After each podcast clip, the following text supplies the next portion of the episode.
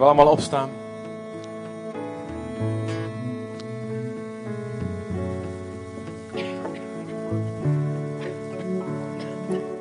En wil je vragen, ook al doe je dat nooit, wil je vragen je handen op te heffen naar Hem. Het is een teken van overgave, het kan een teken zijn van zegen.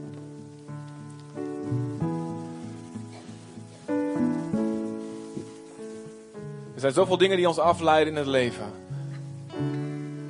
Dit soort plekken waar we Hem ontmoeten, moeten al die afleidingen wegvallen. En onze focus, ons oog op Hem alleen zijn. Petrus liep over water, wat absoluut onmogelijk was toen zijn ogen op Jezus gevestigd waren. We moeten onze ogen op Hem gevestigd hebben, niet op al die afleidingen en golven om ons heen. Zullen we nog één keer zingen? U bent zo genadig voor mij. En dat is de waarheid. Hij is genadig voor jou. Hij heeft je niet overgegeven aan de zonde die jou omsingeld had. Je was een slaaf van de zonde. Je was op weg naar de dood, zoals de rest van de mensheid. Je was onder invloed van de Satan. Je werd gedreven door je begeertes. Je was onder de vloek die de hele aarde getroffen heeft. En hij heeft je losgerukt. Hij heeft je uit, met je voeten uit het drijfzand getrokken. En het op, op een rots geplaatst. Hij heeft het oordeel wat vast stond tegenover jou. En wat terecht stond tegenover jou. Niet alleen die anderen, ook tegenover jou. Het stond vast. Hij heeft het weggenomen en op Jezus doen komen. En het bloed van Jezus is zeven keer over jou gesprenkeld. En je bent rein verklaard. Hij is zo genadig voor ons. Vader Heer, we zingen het u toe met alle liefde die we hebben. U bent zo genadig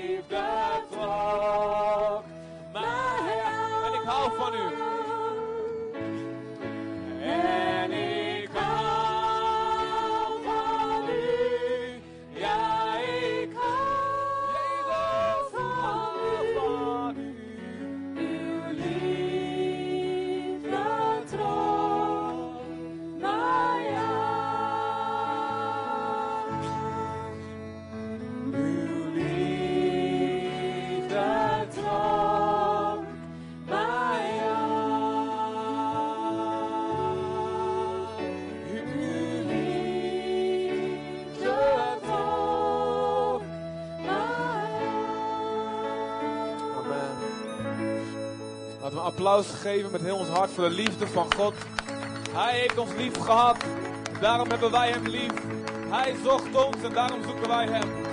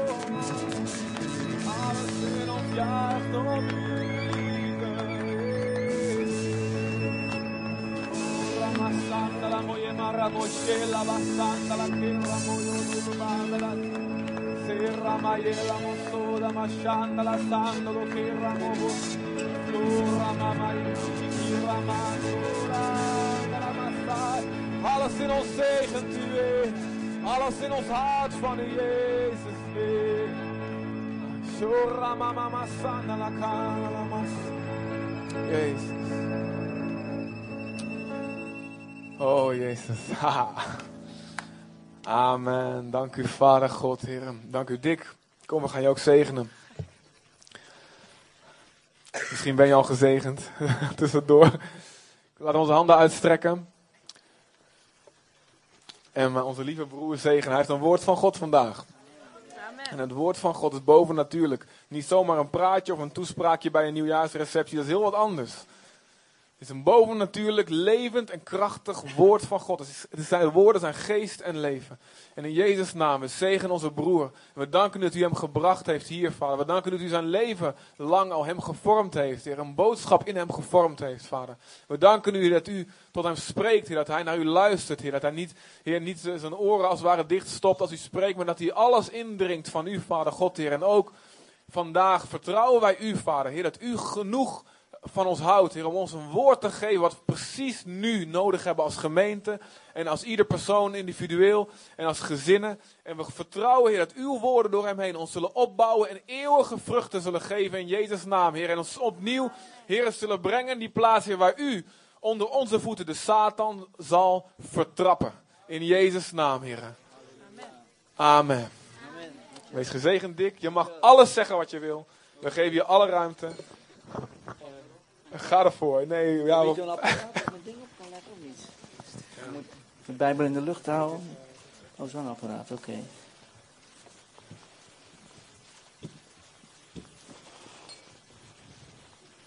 Dus alle rommel even opruimen. Alle kan.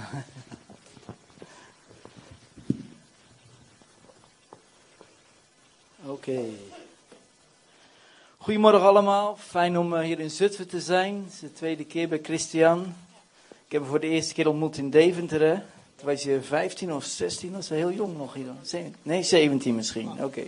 18. Oh ja? Ik dacht dat het langer geleden was. Ja, je ziet er ook hartstikke, hoe oud ben je nou?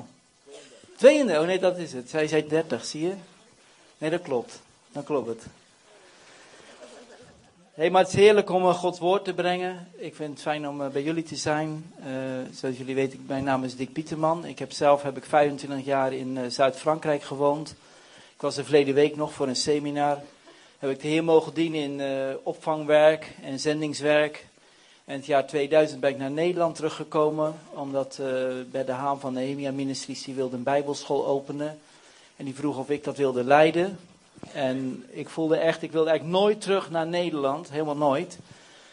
Ik zei dat als ik wegga, dat zei ik tegen mijn vrouw ook, Ineke, daar ben ik mee getrouwd. Ik zei, als we teruggaan, ga ik nooit terug naar Nederland. Dan ga ik naar Afrika, maar ik zal niet teruggaan naar Nederland. Maar dat moet je nooit zeggen bij God. He, is, is een zeer verrassende God, moet ik zeggen. Ik heb nog steeds geen spijt om hem te dienen, maar hij is wel heel verrassend. Soms wil je links gaan en dan leidt hij echt rechts. En uh, je komt er alleen als je je knieën leert buigen. Echt waar, dan kom je er. Als je niet hebt geleerd je knieën te buigen, heb je problemen. Want niet ik moet, uh, hij volgt mijn weg niet, maar ik moet zijn weg volgen. En uh, eigenlijk boven verwachting had ik toch een klik in mijn hart. En wist ik, ja, dit is bestemming. Dit is iets waar toen God mij 25 jaar heeft voorbereid. En dat heb ik tot de dag van vandaag, weet ik 200% zeker dat ik hier moest zijn. Dus in het jaar 2000 zijn we teruggegaan naar Nederland ben ik directeur geworden van de School for Harvest Ministry en ook in het bedieningenteam van Nehemia. En uh, dit jaar hebben we 90 fulltime studenten, School for Harvest Ministry. Daar zijn we heel blij mee. En we zien vooral dat God mensenlevens verandert. Wat ik gelukkig heel mijn leven lang heb mogen zien. Ook met heel zware criminelen en verslaafden, dat het evangelie is kracht Gods. Het evangelie is kracht Gods. Echt, als je dat ontvangt in je hart, er is niets wat een leven zo kan veranderen als dat. niet een kracht, zoals de NBG zegt, maar het is de kracht Gods, het evangelie. Hey, vandaag wil ik wat eh, delen met jullie en dat vind je in Johannes 4, vers 21 en 23. En ik denk dat het echt iets van God is, ook in het profetische woord en de liederen die jullie hebben gezongen, dat het heel belangrijk is. Ik weet niet of jullie tekst beameren of niet? Johannes 4, vers 21 eh, tot 23. Als je doe je alleen als je het zelf doet. Oké. Oké. Ik wil dadelijk wel dat plaatje van dat kind hebben met zijn open armen, want daar gaat het eigenlijk over. Dus dat wil ik dadelijk wel geprojecteerd hebben. Dan gebruik ik ook nog eens de beamer. Goed, we leven twee weken voor kerst. Over twee weken is het kerst. Jullie hebben helaas geen lekkere maaltijd, alleen maar koeken. Ja, flauw is dat, hè? Frankrijk eten we altijd met elkaar. Maar goed, uh, als we naar kerst gaan, hè, wat heel belangrijk bij kerst is, om kerst zie je altijd aanbidding. Daar waar Christus zich openbaart, dan past er iets bij de Heer Jezus. Dat is aanbidding, waarachtige aanbidding. Daar wil ik ook over spreken vandaag. Toen Jezus kwam, zien we daar gelijk de wijzen die hem aanbaden. We zien aanbidding, een grote legerschare engelen die God aanbidt. Je ziet de herders hem aanbidden. Je ziet Maria God groot maken. Elisabeth. En ze worden knetten vervuld met de Heilige Geest zo erg dat de baby in de, in de schoot opspringt. Zacharias gaat profiteren en God prijzen. En je ziet gelijk, zodra Christus gezien wordt, zie je een golf van aanbidding komen. En daar wil ik het vandaag over hebben, over wat is nou het hart van aanbidding. Waar gaat het God nou om, om bij aanbidding? Is dat opwekkingsliederen zingen? Aanbiddingsliederen zingen, wat is nou aanbidding? Nou, uh, in Johannes 4 vers 21 tot 23 zie je dat Jezus spreekt tegen een Samaritaanse vrouw. En dat is natuurlijk al heel bijzonder, dat is het verrassende van God. Kijk, als ik over aanbidding zou spreken, zou ik tegen zo'n volmaakte gemeente spreken als jullie. Toch? Christenen, heiligen, geliefden, zo toegewijd. Daar ga je tegen aanbidding tegenover spreken. Maar je gaat niet naar een vrouw die net met de zesde man bezig is. Ga je toch niet spreken over aanbidding? Denk je, dat is toch verrassend?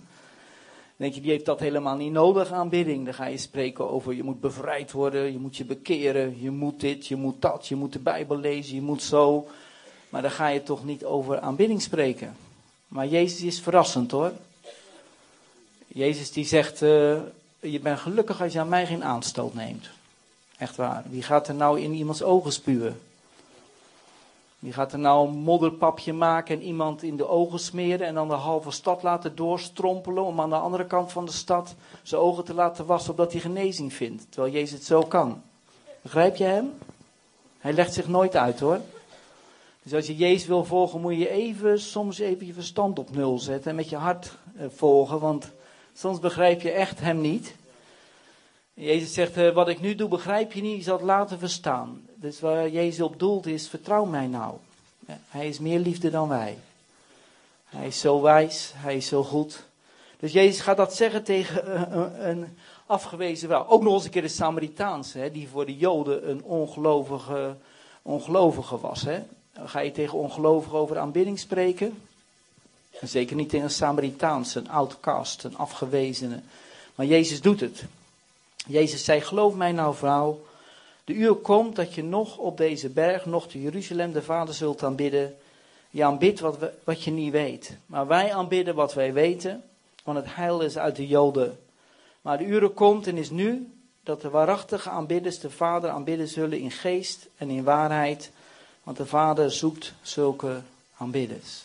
De Vader zoekt zulke aanbidders. Misschien willen jullie een kort gebed met me meebidden. Waarom ik dat doe is omdat je er nooit een fluit van zal begrijpen zonder de Heilige Geest. Het is gewoon een pure waarheid. Als je geen openbaring krijgt, blijft het alleen maar iets van je verstand. Hè, en dan verandert het je leven niet. We hebben wanhopig de Heilige Geest nodig om het van hier naar daar te brengen. En God wil dat we ons openstellen dat Hij zijn werk kan doen. want zijn woord is krachtig en levend. Wil je een kort gebed met me meebidden? Je hoeft het niet, maar het mag. Zeg maar, Heer Jezus, ik open mijn hart voor u. Spreek tot mijn hart. Verander mijn hart. Open mijn oren om uw stem te verstaan. Verlicht mijn verstand om uw woord te begrijpen. Open mijn ogen, heren, om uw heerlijkheid te zien. Heilige Geest, leer mij wat er is in Christus. En dank u wel voor uw leven. En uw waarheid. Die u zult spreken in mijn hart. Amen. Oké, aanbidding. Wat is aanbidding? Heel veel mensen hebben daar een idee over. En heel veel, vaak denken we dat nogmaals dat aanbidding liedjes zingen is. Maar de Bijbel spreekt daar wat anders over. Dat zullen jullie waarschijnlijk wel weten, want je hebt ook, uh, Christian geeft goed onderricht hier dat aanbidding is het woordje proskenio in het Grieks. dat is het woordje je knieën buigen voor God. Maar dan komen we ook bij iets wat, waar het werkelijk om gaat in aanbidding. in aanbidding is dat hij op de eerste plaats komt te staan. Dat je je bekeert van je afgoden, dat er iets buigt in jouw leven. Uh, wat een voorwaarde is voor een krachtig werk van de Heilige Geest. toen de opwekking in Wales begon in 1904, was daar een jonge man, Evan Roberts, die zo aan het bidden was voor opwekking, voor een krachtig werk van de Heilige Geest. En het eerste wat God hem toonde was eigenlijk de onbuigzaamheid van zijn eigen hart. En Even Roberts heeft zes maanden lang, heeft hij dag en nacht dit gebeden. Oh God, bend me. Oh God, buig mij. Als ik niet buig, dan gaat het niet goed. Weet je, God wil zo graag. God heeft met heel zijn hart heeft hij zijn zoon gegeven. Om vernieuwing en opwekking te brengen, om zielen te redden, om mensen te genezen en te verlossen. God heeft er zo'n heilige passie in. Hij heeft zo'n sterk verlangen daarnaar. Je zegt als mensen zeggen, wil God opwekking? Joh, dat is kwats. God wil dat duizenden malen meer dan wij. Daar heeft hij zijn zoon voor gegeven. Maar hij heeft mensen nodig. Hij heeft jullie handen, mijn handen, jullie voeten, mijn voeten nodig. Als jullie niet spreken, wie spreekt er? Als jullie niet op zieken de handen leggen, wie doet het dan? He, dus God is gepassioneerd. Hij heeft een heilige jaloersheid. In het Frans zeggen we zo mooi over de jaloersheid van God. Is een amour passionné. Een gepassioneerde liefde naar je om je te bezitten, om je te gebruiken. Maar God loopt dan ook tegen blokkades op. Die zuster, die zuster, een zuster had een profetie hè, over de dingen die we op moeten ruimen. Dat is Gods zorg vaak. God verlangt zo. we hebben zoveel ideeën, zoveel frustraties, zoveel angstjes, zoveel diepe dingen in ons leven. En diepe echte aanbidding is proskenio en dat betekent eigenlijk je buigen voor Jezus. Je zo diep neerbuigen zoals eigenlijk, het is eigenlijk helemaal neerknielen bij Jezus. En daar zit een heel groot geheim in. En de Bijbel zegt in Matthäus 22, vers 44, en dat is een profetie uit het Oude Testament. De Heere heeft gezegd tot mijn Heere, en dat is dan de Heere God die spreekt tot Jezus. Zet u aan mijn rechterhand, totdat ik uw vijanden onder uw voeten heb gelegd. Er is iets met de voeten van Jezus. Daar waar dingen onder zijn voeten komen, daar wordt de macht van de vijand gebroken. Want God heeft besloten dat de vijanden van Jezus onder zijn voeten komen. Daar zie je ook in de Bijbel, dat, daar mag je alle evangelieën op nalezen, dat er iets bijzonders gebeurt als iemand aan de voeten van Jezus valt. Zodra iemand aan de voeten van Jezus komt, neerbuigt, knielt en werkelijk zijn leven overgeeft aan de voeten van Jezus, dan wordt de macht van de vijand gebroken. Het moment dat je echt iets los kan laten en aan de voeten van Jezus kan brengen, daar wordt de macht van de vijand gebroken. Dus waarachtige aanbidding is dat neerbuigen aan de voeten van Jezus. En daarom is ook in waarachtige aanbidding wordt de macht van de hel gebroken. Komt de verlossing vrij. Komt de genezing vrij. Ik kan je een aantal teksten geven, Lucas 8, vers 28 bijvoorbeeld. Dan zie je dat die man met die duizend demonen legioen naar Jezus toe komt. En dan valt hij aan de voeten van Jezus. En dan gelijk gebeurt er wat, hè? Gelijk gebeurt er wat. Gaan duizend demonen uit aan de voeten van Jezus. Matthäus 15, vers 30. Ik noem maar een paar teksten hoor, er staan er heel veel in. En vele scharen kwamen bij Jezus, die lammen, kreupelen, blinden, stommen en vele anderen bij zich hadden. En ze legden die aan zijn voeten. En wat gebeurt er? En hij genas hen. Zo simpel. Maar heel vaak kan God niet doorbreken. Kan er geen genezing zijn omdat wij dingen zo vasthouden omdat wij niet werkelijk, en gelukkig wil de Heilige Geest je daarbij helpen, maar de dingen kunnen loslaten en overgeven in zijn handen. Want daar lopen dingen vast. Er kwam een man genaamd Jairus. Deze was een overste van de synagoge. En zijn dochtertje was heel erg ziek. En hij viel neer aan de voeten van Jezus. En smeekte hem naar zijn huis te komen. Wat doet Jezus? Gelijk is, doet hij het. Hij gaat mee met die Jairus. Gelijk zie je dus een beweging in God. Er kwam een vrouw wier dochtertje een onreine geest had en ze kwam tot hem en viel hem te voet. En ze zei, mijn dochter is deerlijk bezeten. Marcus 7, vers 25. Het lijkt of Jezus dan nog hard reageert, maar je ziet gelijk, er gebeurt wat aan de voeten van Jezus. Aan de voeten van Jezus wordt de macht van Satan gebroken. Aan de voeten van Jezus was ook Maria. die aan de voeten van Jezus naar zijn woord hoorde. Wat betekent dat? Ze had een gebogen geest. Ze was niet bezig met haar werk. Martha, Martha, je bent druk met veel dingen. Je bent zo bezig, je maakt je zulke zorgen. Maar Maria wist, het gaat om Jezus. Maria had een houding van de dingen loslaten. Haar gedachten, haar ideeën, haar zorgen. Zelfs de maaltijd met kerst. Die wees maar aan de voeten van Jezus. En daar ontving zij profetische woorden.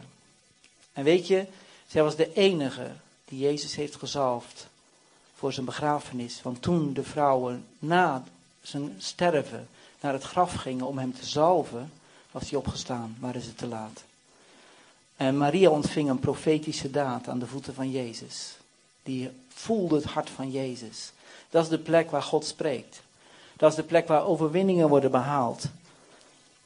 En Maria later deed het ook. in het geval van Lazarus zie je dat ze aan zijn voeten neervielen. Ze vielen aan zijn voeten neer. Heer, als u hier was geweest. Maar die houding maakt dat Jezus reageert. Die houding maakt dat vijanden worden gebroken. En ook na de opstanding zien we dat, dat er zoiets moois is. Ze zien Jezus toen ze hem zagen. Aanbaden ze. Ze zagen de schoonheid van Jezus en, en ze aanbaden. Nou, in de Bijbel is het zo dat het woordje knielen voor en aanbidden wordt altijd door elkaar gebruikt. Ook in de Hebreeuwse taal. Het woordje aanbidden is altijd het woordje aan de voeten vallen of knielen. Het heeft altijd daarmee te maken. Niet direct dat je zelf knielt, dat kan schijn zijn. Maar het gaat om je innerlijk buigen voor Hem. Een heel mooi voorbeeld vind je in Genesis 22. Dan gaan we naar het leven van Abraham. En dat gaat natuurlijk heel diep. En wat een schitterend verhaal is ook uh, een schaduwbeeld van wat de vader heeft gedaan met zijn zoon, zijn zoon geven voor ons. En in Genesis 22 is het verhaal dat Abraham zijn eigen zoon, zijn kostbaarste schat, moest offeren aan God. En Genesis 22, vers 1 tot 3. Hierna gebeurde dat God Abraham op de proef stelde. En hij zeide tot hem: Abraham. En deze zeide: Hier ben ik. En hij zeide, neem toch uw zoon, uw enige, die u lief hebt, Isaac, ga naar het land Moria en offer hem daar tot een brandoffer op een van de bergen die ik u noemen zal. Toen stond Abraham morgens vroeg op en zadelde zijn ezel en nam twee van zijn knechten met zich mee, benevens zijn zoon Isaac, en hij kloofde hout voor het brandoffer, begaf zich op weg en ging naar de plaats die God hem genoemd had. Even naar Abraham kijken, wat een man van geloof, hè? Dat is toch bijzonder, hè? Als God bij je komt en zegt van, neem toch uw zoon, uw enige die je lief hebt en offer hem. En je ziet, hij gaat niet bidden, hij gaat niet vasten, hij gaat niet proclameren. Hij heeft een hart wat zich direct buigt voor God.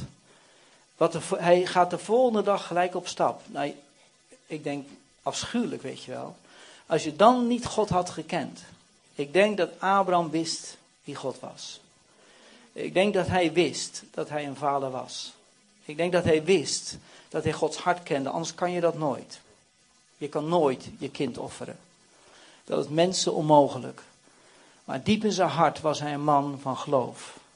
Abraham heeft vaak in de put gezeten. Ook in Genesis, na de ontmoeting met Melchizedek, zit hij er eigenlijk doorheen. En dan zegt de Heer, ja, ik zal je loon zijn. Zegt hij, ja, het zal wel waar zijn, maar ja, ik heb geen eens kinderen. En die slaaf van me, moet dat dan mijn erfgenaam worden? Dus hij zit er doorheen. Dan zie je dat God heel liefdevol zegt, Abraham, hij leidde Abraham uit. Hij nam, nam hem uit zijn kleine denken. Hij nam hem uit zijn tent. Hij zegt, Abraham, kijk naar de hemel. Zo zal je nageslacht zijn. En Abraham geloofde God. Het werd hem gerekend tot gerechtigheid. Hij vertrouwde de Heer. Maar ik denk dat hij iets zag in het hart van God. Ik denk dat hij voor hij dit kon, had hij de Vader ontmoet. Wist hij dat God dit vroeg in zijn liefde. Maar je ziet ook in het verhaal dat hij, hij, God, God kende. En toen uiteindelijk Isaac vroeg, hè, zijn zoon, van ja, maar waar is, het, waar is het lam ten brandoffer? Waar is dat lam dan? Zie je, Abraham kende zijn God. Blijkbaar heeft Abraham een openbaring gehad, misschien ook wel van het kruis, ook van het lam van God dat de zonde de wereld wegneemt. Want hij zei profetisch al, God zal zichzelf voorzien van een lam ten brandoffer, mijn zoon. Maar Abraham gaat wel heel ver. Hij gaat tot het uiterste. Maar hij wist, als het puntje op houtje komt en ik laat het werkelijk los. En als hij daar zo staat met dat mes om zijn zoon te slachten. Toch weet ik dat er geloof in zijn hart was. Hij wist, ook al lijkt het heel ver gaan in mijn leven. God is een God van uitreddingen. God zal erin voorzien. Kijk, en dat maakt hem ons voorbeeld, de vader van alle gelovigen. Want hij deed het niet alleen maar met zijn lippen. Het was werkelijk een gebogen leven. Hij boog zich voor God. Wat een man van geloof en gehoorzaamheid. En dan die vraag even, waar ik dan telkens op in wil gaan. Wat doen wij? Die zuster had het over dingen opruimen in je leven. Wat doe je als God van jou het enige vraagt wat jou zo vasthoudt? Of wat jij zo vasthoudt? Neem toch uw zoon, uw enige die je lief hebt. Het kostbaarste in je leven. Moeilijke vraag, hè? En dan merk je, zou je merken dat je misschien heel veel dingen wel los wil laten, maar dat je het geen eens kan. Dat je blijkbaar iets diepers in God nodig hebt. Dat geeft ook niet. Ik ben in mijn leven tegen dingen aangelopen die ik wist dat God wilde dat ik los kon laten, maar het hield mij vast. En dan kan je het geen eens loslaten. Dan hou je het zo krampachtig vast. Maar ik weet als ik het erken en zeg, Heer, ik kan het niet loslaten dat er een Vader in de hemel is. Dat er een Heilige Geest is die een helper is. Dat Hij je tegemoet wil komen om je daarin te helpen. Maar leef er niet overheen. Leef er niet overheen. Want dan kan God niet verder in je leven. Dat je het niet kan is wat anders. Maar dat je het niet wil, dat is een probleem. God wil dat je zegt, Heer, ik wil het loslaten, maar ik kan het niet. Nou oké, dat is oké. Dat is prima bij God. Want niemand kan zichzelf heilig maken. Niemand kan zichzelf verlossen. Nou, er zijn twee dingen die altijd belangrijk zijn in je leven. De dingen waar jij zo aan vasthoudt, de dingen die jij krampachtig vasthoudt, kan je eigendom zijn. Ze zeggen wel eens in Nederland, moet je nooit vragen, geef je hart aan de Heer. Maar geef je portemonnee aan de Heer. Want waar is je hart? Heel vaak is dat in een stukje krenterigheid bij de Nederlanders. Maar waar is je hart?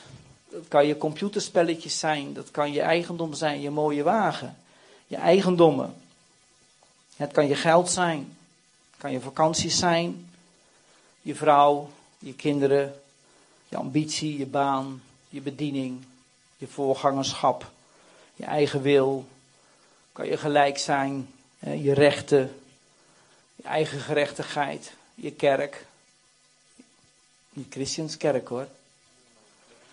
Hij bouwt de gemeente. Je moet echt rekenen op Gods trouw hoor. Want het is Gods trouw die het is. Het is Hij bouwt de gemeente. Maar wij houden zoveel dingen vast. We zijn mensen, we zijn controlemonstertjes.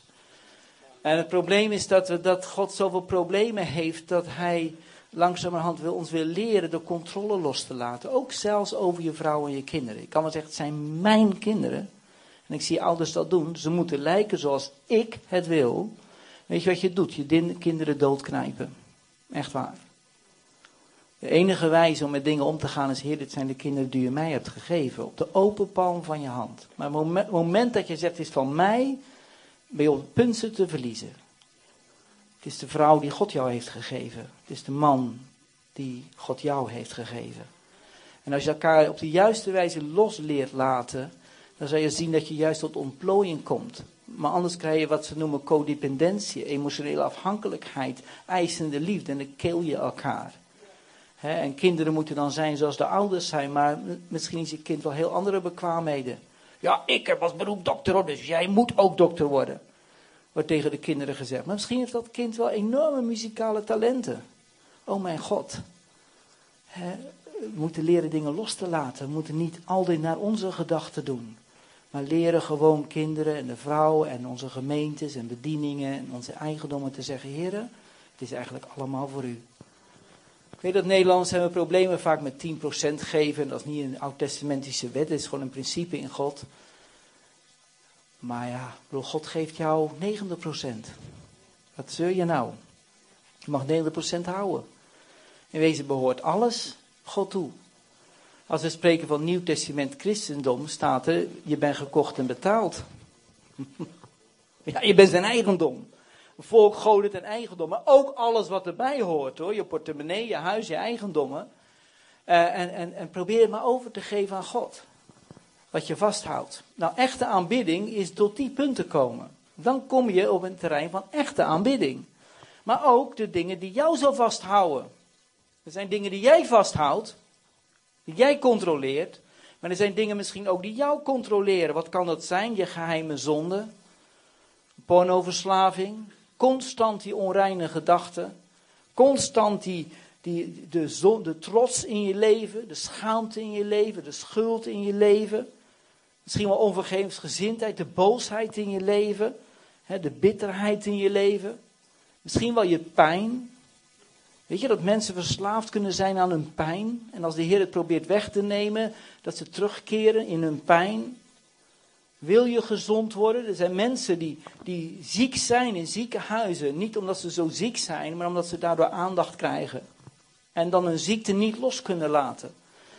zulke diepe dingen. Zelfmedelijden. Je afwijzing. Er zijn mensen die zo vastzitten in zelfmedelijden. Die zijn afgewezen in hun leven. Hou het maar vast. Ik word altijd afgewezen. En ik word weer afgewezen. Maar aanbidding is dat je komt tot een punt. En dat je zegt, heren, u bent zo afgewezen voor mij. Het pakt mij telkens, maar ik wil een stap zetten om het los te laten. En soms zijn de dingen, ik heb dat gemerkt in mijn leven, dat dingen kunnen zo taai zijn. Die kunnen je zo vasthouden. Dat je soms jaren moet bidden, buig mij. En doe dat. Kijk, je bent niet verantwoordelijk voor dingen te kunnen. Maar je bent wel verantwoordelijk om een stap te zetten. Om verantwoordelijkheid te nemen. En te zeggen, Heer Jezus, ik wil op dit punt in mijn leven, wil ik overwinning. En ik laat u niet los tot het je mij zegent. Ik wil absoluut doorgaan tot er doorbraak is in mijn leven.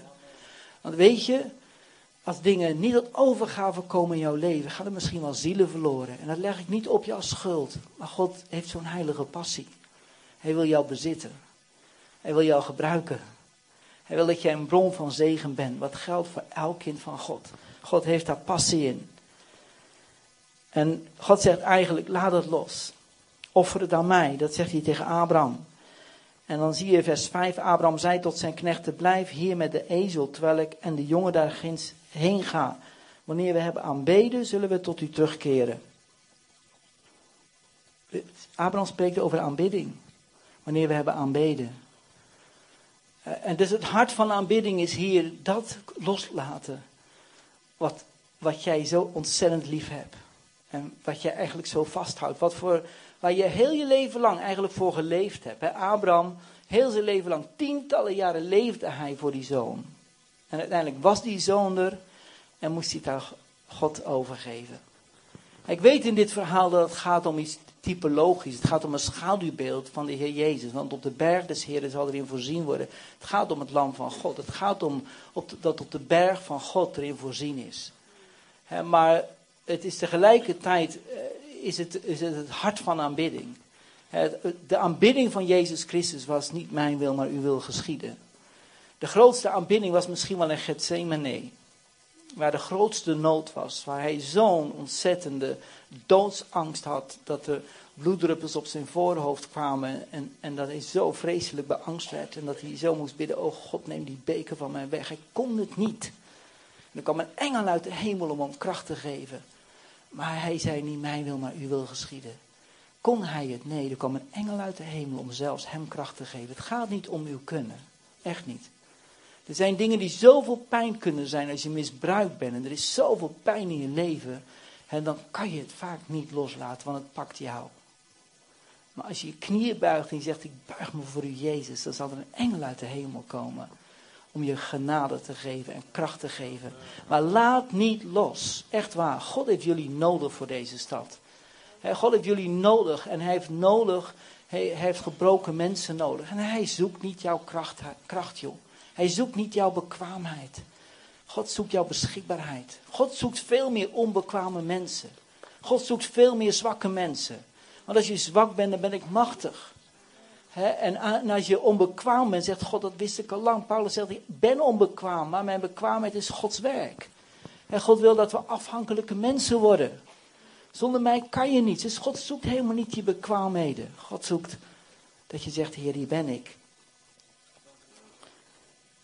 He, dat is je buigen voor God. Toen strekte Abraham zijn hand uit en nam het mes om zijn zoon te slachten. Maar de engel van de Heer riep tot hem van de hemel en zeide, Abraham, Abraham. En hij zeide, hier ben ik. En hij zeide, strek uw hand niet uit naar de jongen en doe hem niets, want nu weet ik dat je Godvrezend bent. Dat je letterlijk staat er in het Hebreeuws, nu weet ik dat je mij aanbidt. Nu weet ik dat je een aanbidder bent. God wist het. Dit is de echte aanbidders die hij zoekt. De echte aanbidders die de Vader zoekt, zijn mensen die dwars door hun zwakheden en niet kunnen heen, durven zeggen, hier ben ik, heren. Want Abraham zegt dat een paar keer hier, hè. Hier ben ik. Weet je, dat is het woordje in het Hebreeuws, hine is dat in het Hebreeuws. Hier ben ik. Het is een woordje van dat kind, wat we er net zagen, wat zo staat en zegt, vader, hier ben ik. Zoals ik ben, pleit anders niet dan dat uw bloed mij verlossing biedt. En dat is de diepste houding van aanbidding. Dat door al je pijn en al je zwakheden heen niet meer excuses zoeken dat je het niet kan, dat je niet bekwaam bent, dat je zwak bent, dat je afgewezen bent. Maar dat je met je hebben en houden, met al je zwakheid, met al je pijn, met al je nood, dat je zegt, hier ben ik. En dan kan God alles. Want dan gebeurt er namelijk iets. Als wij zo voor God staan, zal je merken dat God ook de grote ik ben is. De grote hier ben ik. Dat hij, als, als hij vraagt dat jij wat overgeeft, dat hij dat eerst heeft gedaan. Echt waar. En dat is zo mooi in de Bijbel. Als je daar een studie van maakt, dan zie je dat, dat een woordje, het verbondswoordje in het Hebreeuws hine is. Dat woord wordt gebruikt. H-I-N-N-E-E, maar het is niet Hebreeuws, het is fonetisch natuurlijk. Maar goed, zo spreek je het een beetje uit. Maar dat woord wordt veel gebruikt in de Bijbel. Dat woordje, hier ben ik. Abraham zei het, maar ook toen de engel Gods tot Jacob sprak in, in Genesis 3, 31 vers 11.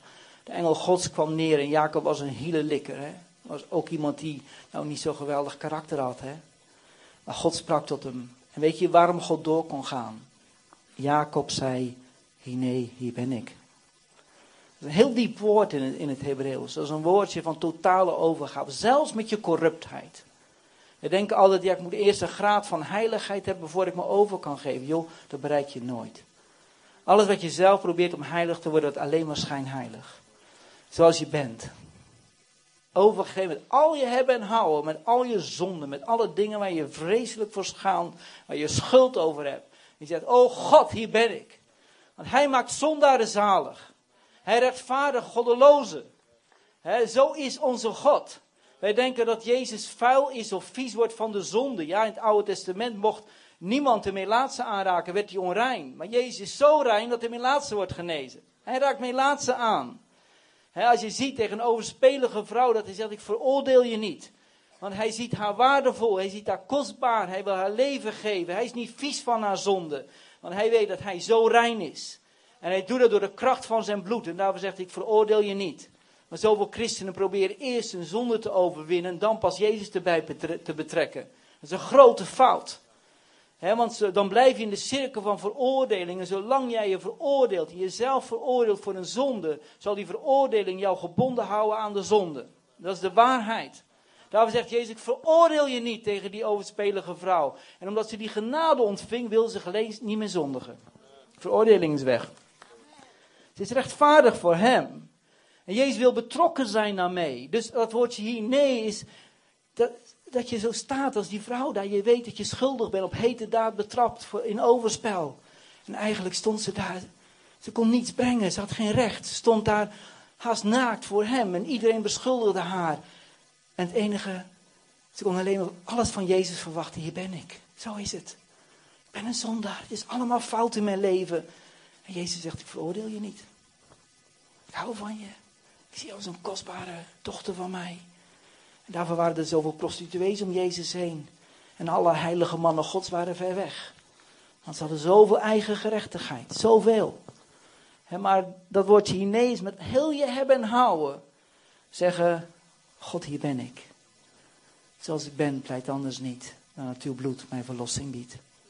Mijn steun is alleen op u. Ik ga niet proberen me heiliger te maken. Ik ga niet proberen mijn zonde te overwinnen. Maar uw genade maakt mij vrij. Uw niet-veroordeling maakt mij vrij. Uw gerechtigheid maakt mij vrij. God sprak tot Jacob in nachtgezichten en zei: Jacob, Jacob. Genesis 46, vers 2. En wat zei Jacob? Heer, hier ben ik. Mozes, 40 jaar in de woestijn. Is dat hij 40 jaar had hij schapen moeten weiden. En was aan het eind van zichzelf gekomen. Wat heb je dan nog voor hoop als je profetie hebt gehad? Je moet 40 dagen wachten, 40 jaren. En ineens ziet hij daar God verschijnen in die brandende braambos. En ineens hoort hij God die hem roept. Mozes, Mozes. Hé, hey, hij kent mij nog na 40 jaar. Weet je wat Mozes zei? Hier nee, hier ben ik. Ik zie het wel niet meer zitten. Ik weet niet of hij nog veel hoop had na 40 jaar. Maar dat geeft niet, hè? Ja, ik kan niet praten, er is toch iemand anders? Ken ik niet, wie ben ik nou? Wie ben ik nou? Weet je wat God dan zegt als jij zegt, wie ben ik? Het gaat niet helemaal, helemaal niet om wie jij bent, joh. Hij zegt, ik ben. Ik ben met je. Ik ben met je. Wij komen altijd met wie ben ik. Gideon ook. Wie ben ik? Ik ben de kleinste, ik kan niks, ben afgewezen. En lopen te miauwen. En God luistert genees naar ons gemiauw. Hij zegt, ik ben. Ik ben met je. Daarom zal jij de vijand overwinnen. Weet je, op een gegeven moment is Mozes in Egypte helemaal aan het eind van zichzelf. Hè, en dan loopt hij te klagen tegen, de God, tegen God. Waarom dit en waarom dat? En dan staat er zo heel mooi in het Hebreeuws. En God luisterde niet. God luistert niet naar ons gemiauw. Echt niet. En is helemaal niet van onder de indruk. Hij is ook helemaal niet onder de indruk als jij maar loopt te miauw. Ik ben klein, kan niks, ben afgewezen. Wie ben ik nou? God zegt, het gaat er helemaal niet om wie jij bent. Ik ben bij je. Ik ben de eeuwige God. Steun op mij. God komt bij Jeremia. Ja, ik ben jong. God komt bij een vrouw. Ik ben een vrouw. God komt bij iemand die oud is. Ik ben een bejaarde. God komt bij iemand. Ja, altijd hebben ze excuus, hè. Ik ben onbekwaam.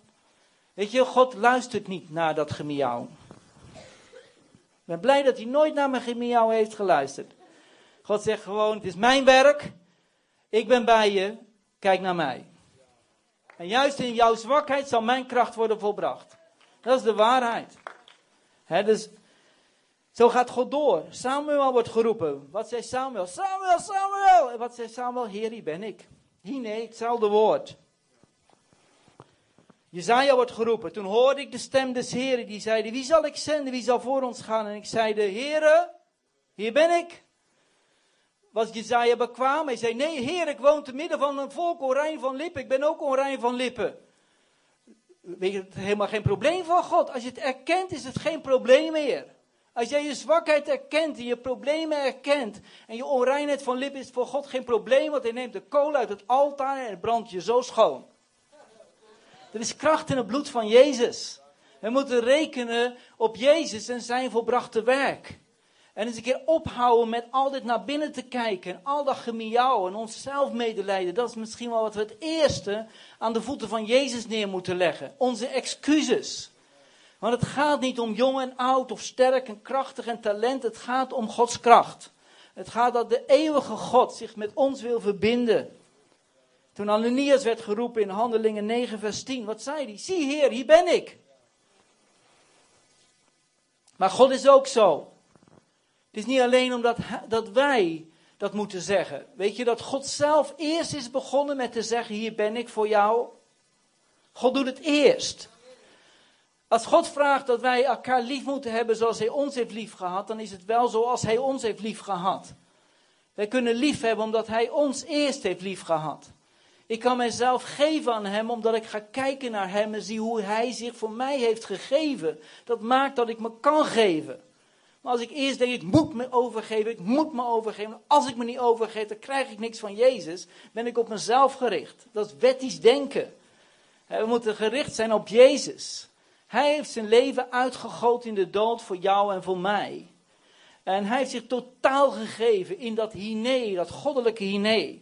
Jezaja 58 vers 9, ook zo'n schitterende tekst.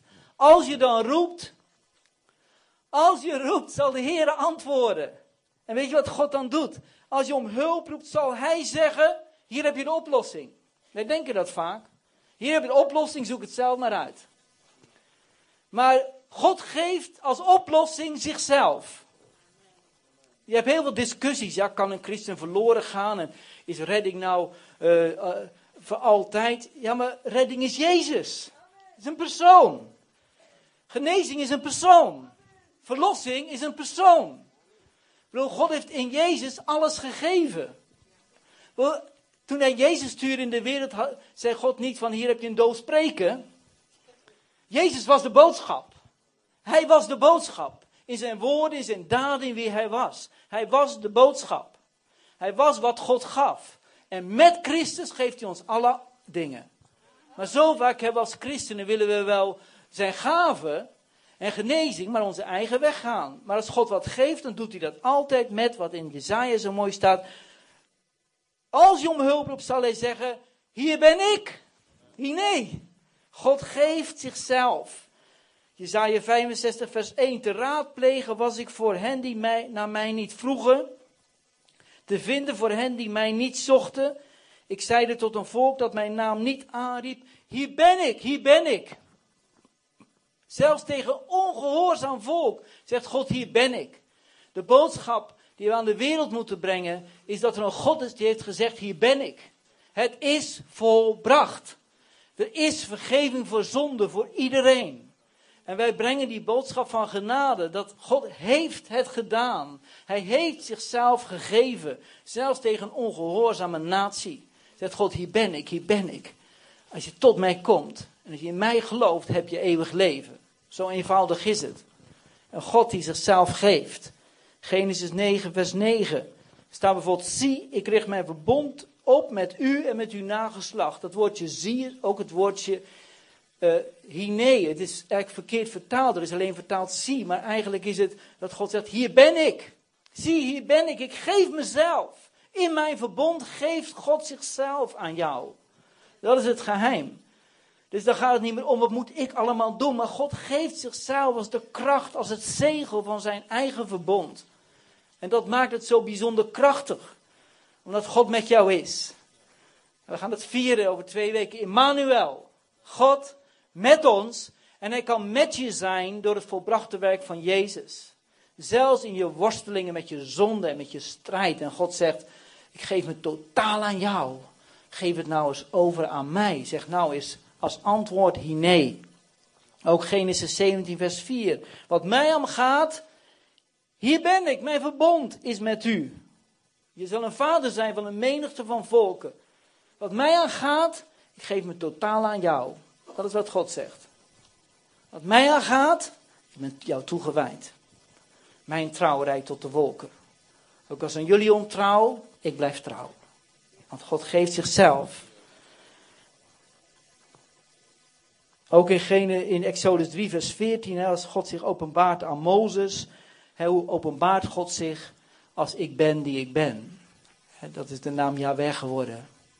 En de naam Yahweh is eigenlijk de mooiste, mooiste betekenis, ik zal er altijd voor je zijn. De altijd zijnde voor jou. Soms kunnen we zo bidden, Heer, waar bent u? En God zegt, ik ben er. Ik ben er. Richt je oog op mij. En hij kan ook heel dichtbij je komen. Nou, waarom? Want er is geen scheidsmuur meer. Voor de kinderen van God die in hem geloven, er is geen scheidsmuur meer. Want de zonden zijn verzoend. En God is verzoend met jou. wat doe ik dan met overal waar ik nog mee worstel? Geef het aan Jezus. Betrek hem ermee. Ik heb zoveel jonge mensen die komen naar me toe en die worstelen met hun seksualiteit. Zoveel pornoverslaving, zoveel met zelfbevrediging, al die noden. En weet je, ik zeg altijd, betrek Jezus erin.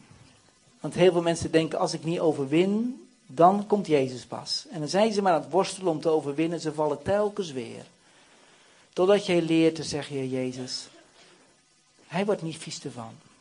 Dat je leert te zeggen, Heer, ik nodig u uit in mijn seksualiteit. Ik nodig u uit in mijn zelfbevrediging. Ik nodig u uit in die onreine lustgedachten die ik heb. Heer Jezus, u heeft het gedragen. Wilt u die aanraken? Wilt u erin komen? En dat je gaat bidden en zegt, Heer, dank u wel dat uw bloed van Jezus mij reinigt. En misschien moet je dat wel honderden keren bidden. Dat je zegt, ja, u houdt van mij. En u heeft mij gewassen met uw bloed van mijn zonde. En u heeft mij gemaakt tot een koning en priester voor uw God en Vader. En dat je het blijft bidden. Elke keer als je gaat slapen. En je zal merken dat door genade overwin jij zonde. Omdat je Jezus erin komt. En niet omdat je eerst gaat proberen krampachtig, mag niet, mag niet, mag niet. Wet versterkt zonde. Ja, de kracht van de zonde is de wet. Mag niet, moet niet, moet overwinnen. Nee, he nee. I surrender. Ik geef het over aan u. En dat is wat Jezus uiteindelijk deed. En dat is door, die hine zijn wij behouden. Hebreeën 10 vers 7. Toen zei Jezus, toen zei ik, zie hier ben ik. In de boekrol staat van mij geschreven om uw willen God te doen.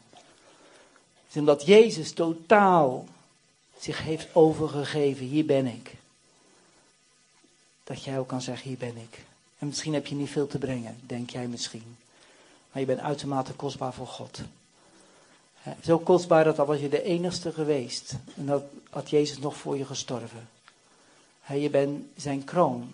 Je bent zijn zegel. Je bent kostbaar voor God. En alle andere dingen zijn leugens van de hel. Je bent kostbaar voor God. En Paulus zegt dat zo mooi, hè? 1 Korinthe 3, vers 22 tot 23.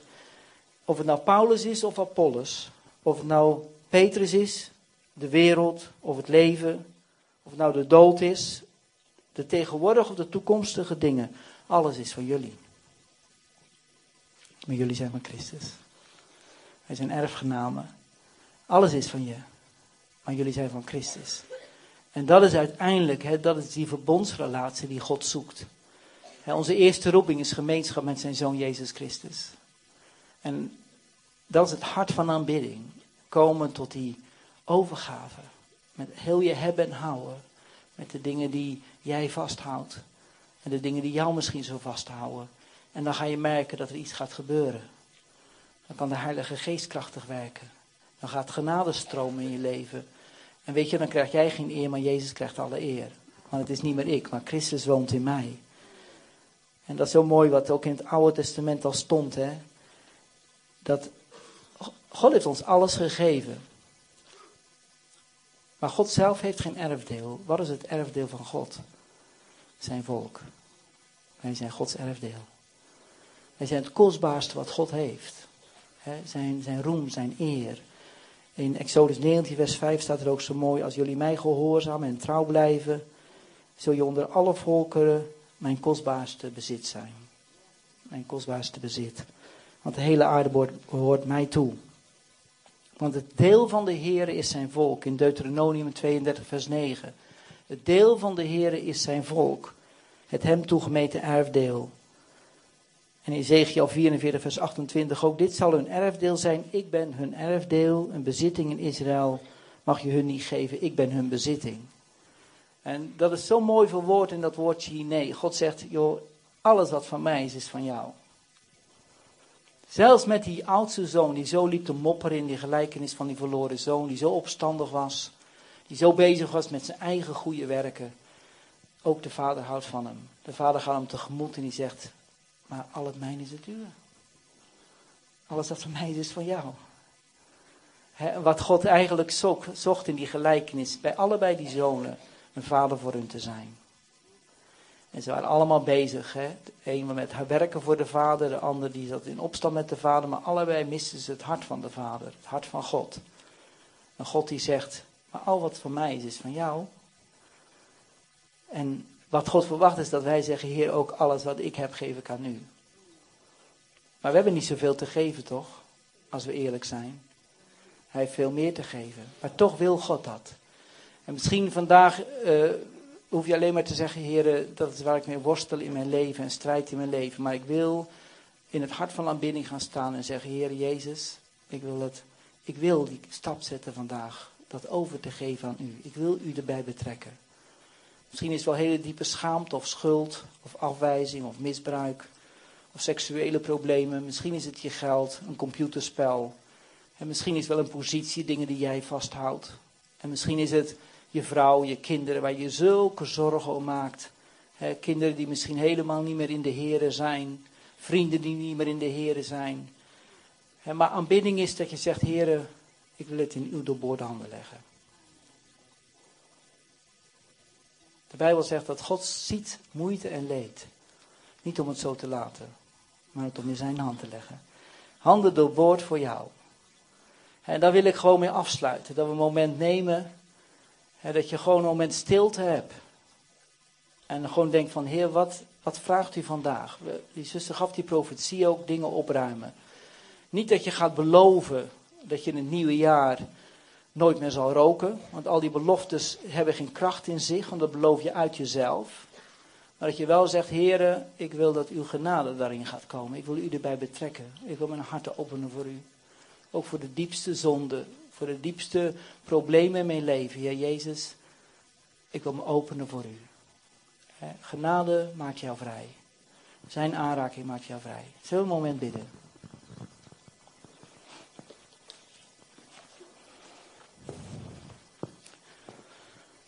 Vader, wil u zo danken dat u zo'n geweldige, liefdevolle God bent. Dat u bent begonnen met dat mooie woord. Hier ben ik, mijn verbond met jullie.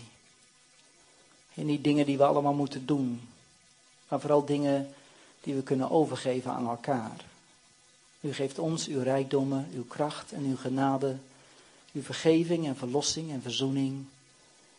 En u zegt tegen ons, wil je dat loslaten, wat jou zo'n pijn heeft gedaan, die diepe afwijzing, die zonde waar je zo vast aan zit, waar je zo vreselijk om schaamt, waar je elke keer in terugvalt, waar er zoveel veroordeling over is. Heer, ik wil bidden dat, dat u iedereen helpt om die dingen los te laten, want u komt altijd met, ik veroordeel u niet. U komt nooit met een verwijt. U komt altijd met uw gerechtigheid. U komt met uw vergeving en verlossing. Dat is de gave van God aan ons. En dat u ons helpt, Heer, ieder van ons, om die dingen los te laten die wij vasthouden, maar ook de dingen die ons zo vasthouden.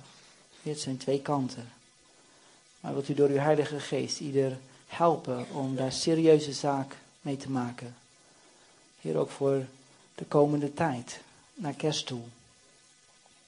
Om het hart van aanbidding te hebben. Het hart wat zegt, Heer, hier ben ik. Ik geef u mijn vrouw. Ik geef u mijn man. Ik geef u mijn kinderen. Ik geef u mijn geld. Ik geef u mijn computerverslaving. Ik geef u deze onreinheid. Heer, ik wil ook al die worstelingen met seksualiteit wil ik overgeven. De afwijzing in mijn leven. Die misbruik. Dat trauma. Die diepste pijn. Ik wil het niet meer afschermen. Ik weet er nu is geen veroordeling. Nu is alleen pure, pure, onvoorwaardelijke liefde. En dit is kracht in het bloed van Jezus. Jezus, wilt u ieder helpen, ieders hart doorgronden. Want hij of zij mag overgeven aan u. In I surrender all to you. Alles geef ik aan u. Zie, hier ben ik, heren. Zoals ik ben, pleit anders niet dan dat uw bloed mijn verlossing biedt. Alleen uw bloed maakt rein. Alleen uw genade maakt dat ik kan overwinnen. Alleen uw bekwaamheid maakt mij bekwaam.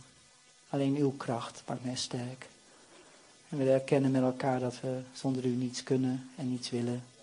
Afhankelijk zijn van u. En we willen ontvangen dat u heeft gezegd, hier ben ik voor jou. En dat u ons ontvangt in ons, hier ben ik. En alle dingen die geniet en mooi zijn in ons leven. Of waar schaamte om is, dat we toch zeggen, hier ben ik. En wil ik gewoon vragen als je je ogen gesloten houdt, als je zegt, dat wil ik. Ik wil, iets overgeven aan God, dat je gewoon een moment gaat staan en dat je zegt, Heere, hier ben ik. Hier ben ik. Je een moment gaan staan gewoon. En je weet zelf, wat kan je kind zijn, het kan je vrouw zijn, het kan iets zijn in je leven, dat je hem iets geeft in een, in een daad van aanbidding. Dat je gewoon zegt, heren, in die daad van aanbidding wil ik dit, wil ik dit loslaten. Ik kan het wel niet, dat is niet de zaak, maar ik wil het weer overgeven aan u.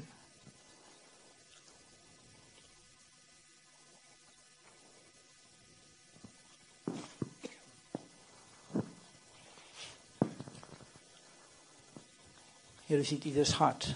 Elke gedachte, elke emotie. Ik wil bidden, lieve Heilige Geest, dat u komt. Dat u zo die vriend wil zijn, die helper. Degene die de verdediger is, die ons nooit aanklaagt. die met ons meegaat. Die alleen maar zegt, leg het in mijn hand. Geef mij je hand. Ik wil je helpen het los te laten. Ik wil je helpen te overwinnen. En ik pleit het bloed van Jezus over deze kostbare kinderen van nu. Heer, dat macht van Satan wordt gebroken, macht van zonde. Heer, waar schaamte en schuld en veroordeling is, dat u het wegwast, Heer. Dat een nieuw bewustzijn wordt van, ik ben vergeven, ik ben verlost in Christus. Heer, nieuw bewustzijn van die onvoorwaardelijke liefde van de Vader. Dat u heel diep harten aanraakt, Heer. Dat u in ieders hart gebaande wegen maakt, waarop de koning der ere binnen kan komen. Waardoor u kunt werken. U zoekt geen sterke mensen, maar mensen die durven zwak te zijn en kwetsbaar. Waarin u uw genade wil openbaren. Waarin u uw kracht wil openbaren, mijn God. Wil u aanbidden. Wil u, aan, u prijzen, Heer Jezus.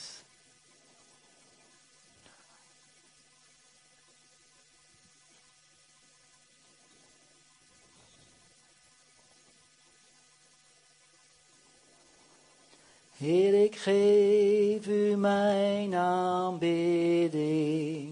Heer, ik geef u al mijn dank en eer.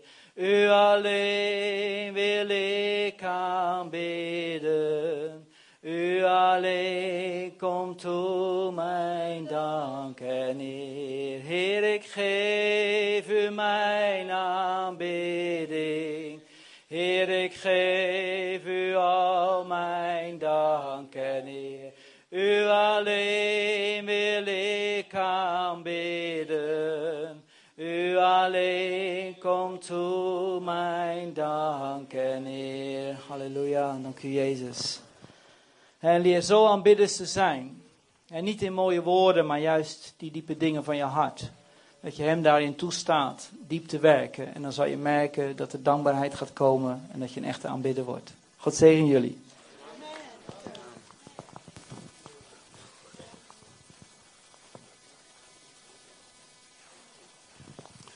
Oké, zullen we een lied zingen? Um,